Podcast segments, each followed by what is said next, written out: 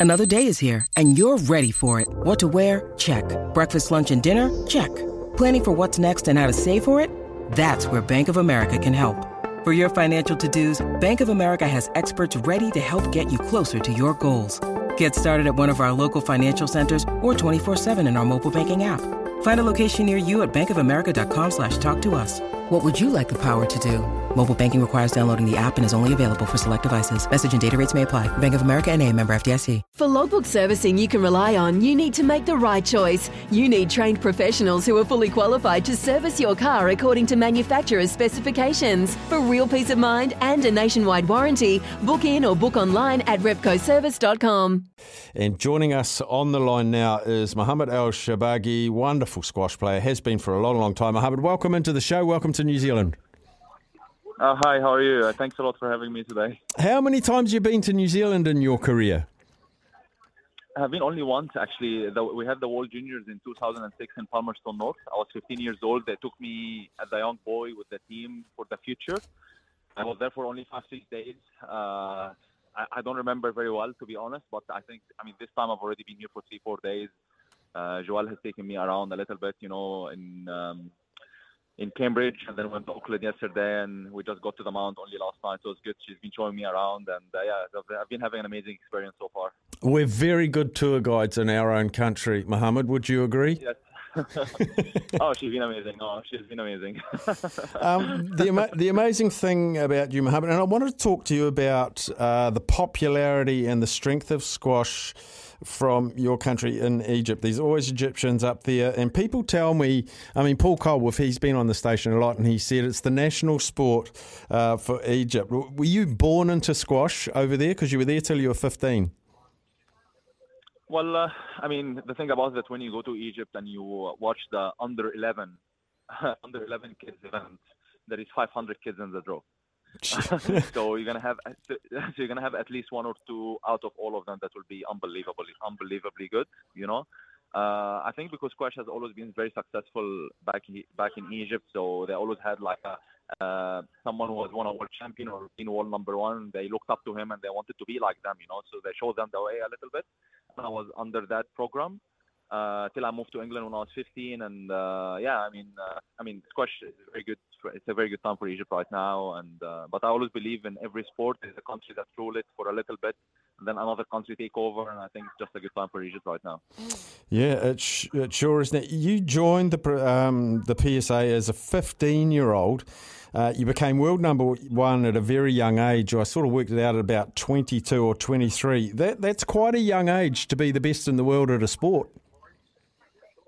Yeah, I mean, uh, I think I got to top 20 at 17, top 10 at 19, and as you said, world number one at 22. And I think uh, I think I've always had belief I can do it. Uh, my parents did an amazing job to um, to put people around me since I was 10 years old. That I mean, since I was 10 years old, I had coaches around me telling me I can be world number one. So, it, I mean, I I I, I it, that dream was a reality since I was a kid already before it even became a reality, if you know what I mean. Mm. So, um, so yeah, so I mean, I had a lot of success since I was very young, and but the most important thing is consistency. And uh, I, uh, I'm very proud that I have been inside the top five since I was 20 years old. So, I've been 11 years inside the top five consistently now. But I mean, there is a lot of great players. I've played against a lot of different generations. This current generation, there's a very, very strong generation, having Ali, having Paul, having uh, Diego Asal. We are the top five right now. Uh, any of us can beat each other on the day.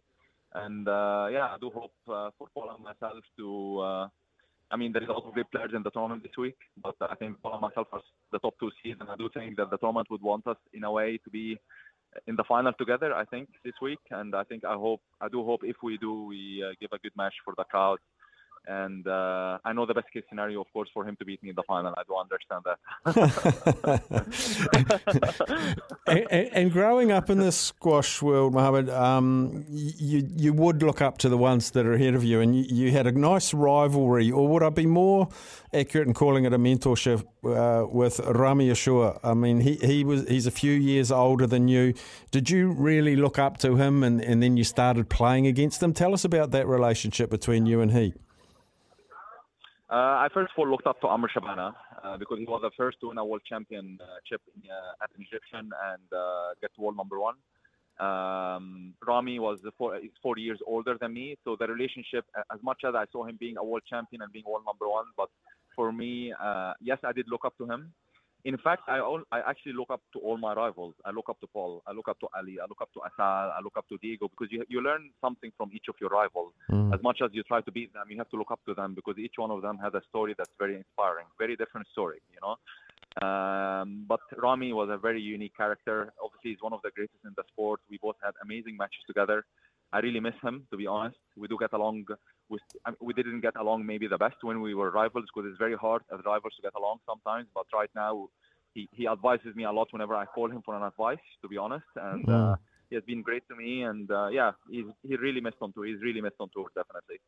You've risen to number one, I think, four times in your career, and you seem to be able to hold on to that number one ranking. Um, I was looking at the at your tenures at number one: one year, fourteen months, ten months, eight months. Once you get that number one ranking, does it? Do you just get a little bit more urgent on trying to maintain that lofty that lofty height? It's it's I think it's a momentum. So I think once you get to one number one, that means that you're playing better than everyone else. I, I think uh, it, take, it takes one week, one good week to be world champion, but it takes much more than that to be world number one. It takes you have to be much. You have to do it the whole year. Uh, so uh, uh, I, I'm proud that I was able to do it for 50 months, which is over 40 years in my career to have that number. Uh, but at the same time. Um, I would like to come back again. Uh, that's why I went. To, I changed coaches and I started working with Gregory Gaultier uh, six, eight months ago. Uh, he has been helping me a lot. I think we, we we had a good start this season, winning two out of four events, but it's still a long, very very long season ahead. Uh, and uh, let's see. I mean, I would like to get it another time in my career, but as I said, there is so many good players right now playing on tour. All of them hunting for the world number one, not just myself. So that's what makes the sport very interesting you were you were world number one about a decade ago. So what's changed in the world of the squash in that last decade? Well, when I was 22, I had to play players who were eight, nine years older than me. Uh, I had to play against Gregory Gaultier, Nick Matthew, Ramy, Amr Shabana. Very at that time, Ali, Asal, Diego, Paul. These guys were not there yet, you know. Uh, and then. Uh, and then right now I'm 31 years old and I'm playing players who are like some some of them are eight nine years younger than me, like Asal, like Victor. Uh, obviously, Paul, Ali, we are all the same generation. We're all. I'm only one year older to these guys, so we're all almost the same generation.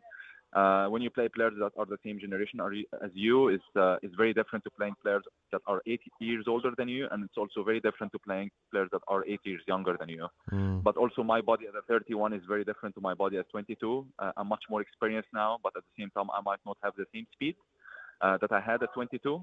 Uh, but the mental side of the game is the most important part, and uh, it's very important to, as much as I was very hungry at 22, it's very important to stay as hungry at 31 too and that's what I have right now. And let's see what happens, you know. yeah, we've got a proud history of squash here in New Zealand, harking back to the Stuart Davenport days, Dame Susan Devoy, and now we've got Paul Coll and uh, Joelle King. You get to play Paul Coll uh, now and then. What does he present as his main challenge when you have to suit up against him and take him on on the squash court? Well, uh, if you asked me that question three, four years ago, uh, honestly, if you ask that question to Ali and myself, because Ali, Ali and myself are the two biggest rivals. We played so many finals against each other, and whenever we had Paul three, four years ago, it was it was not as much as a worry playing him at the time, to be honest. Mm-hmm. But right now, but uh, but right now, I mean, the improvement he has made in his game is very inspiring because. Uh, you know, Ali and myself were were very good juniors. We came up through the juniors. We trans we had a good transition into seniors. Um, but Paul like wasn't a very good junior, you know, so he had to work extra hard, you know, to, to do that in his 20s, which is a very inspiring story. I think his story is much more inspiring, to be fair, to what we did, you know, uh, because we had people that showed us the way. He, he had to travel overseas, be away from home, and do all the things that are very hard mentally to do. So, um, uh, but yeah, playing him right now, is, I mean, the worry playing him three, four years ago was his physicality. Uh, that was the worry. Um, but right now that he's improved his squash so much, he has so much variety variety in his game. I think when we both play against each other, we match up well. Our last three matches in a best of five, they all went to five games.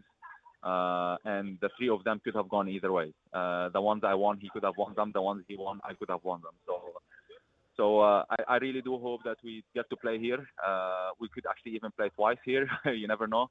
Hmm. Uh, once the Nations Cup, once in the in the Open, uh, if everything goes according to seedings. But it's still an early an early thing to say. But uh, I do hope uh, you know we haven't had a big event in New Zealand for, for a very very long time, and I do hope that if we do meet, if we do meet we'll give uh, another great match like the ones we had in the past.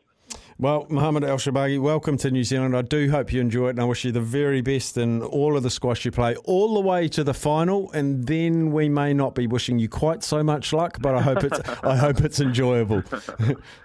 No, no, th- thanks a lot, and thanks a lot for having me here. Thank you so much. Thank you very much. Uh, one of the absolute uh, iconic players of squash in recent times. What a decade he's had. Uh, Mohamed El Shorbagy, born and raised in Egypt, uh, then transferred over to the UK at 15 years of age, and now he's 31. He's been 16 years in the UK, and he plays under the UK banner, and he will partner with Sarah Jane Perry, uh, forming the England team, and Paul Coll and Joelle King, the top seeds, and Mohamed El Shorbagy and Sarah Jane Perry will be the number two seeds. Fantastic, fantastic to have this calibre of squash player in New Zealand. We will take a break uh, for New Sport and Weather with Johnny Mack.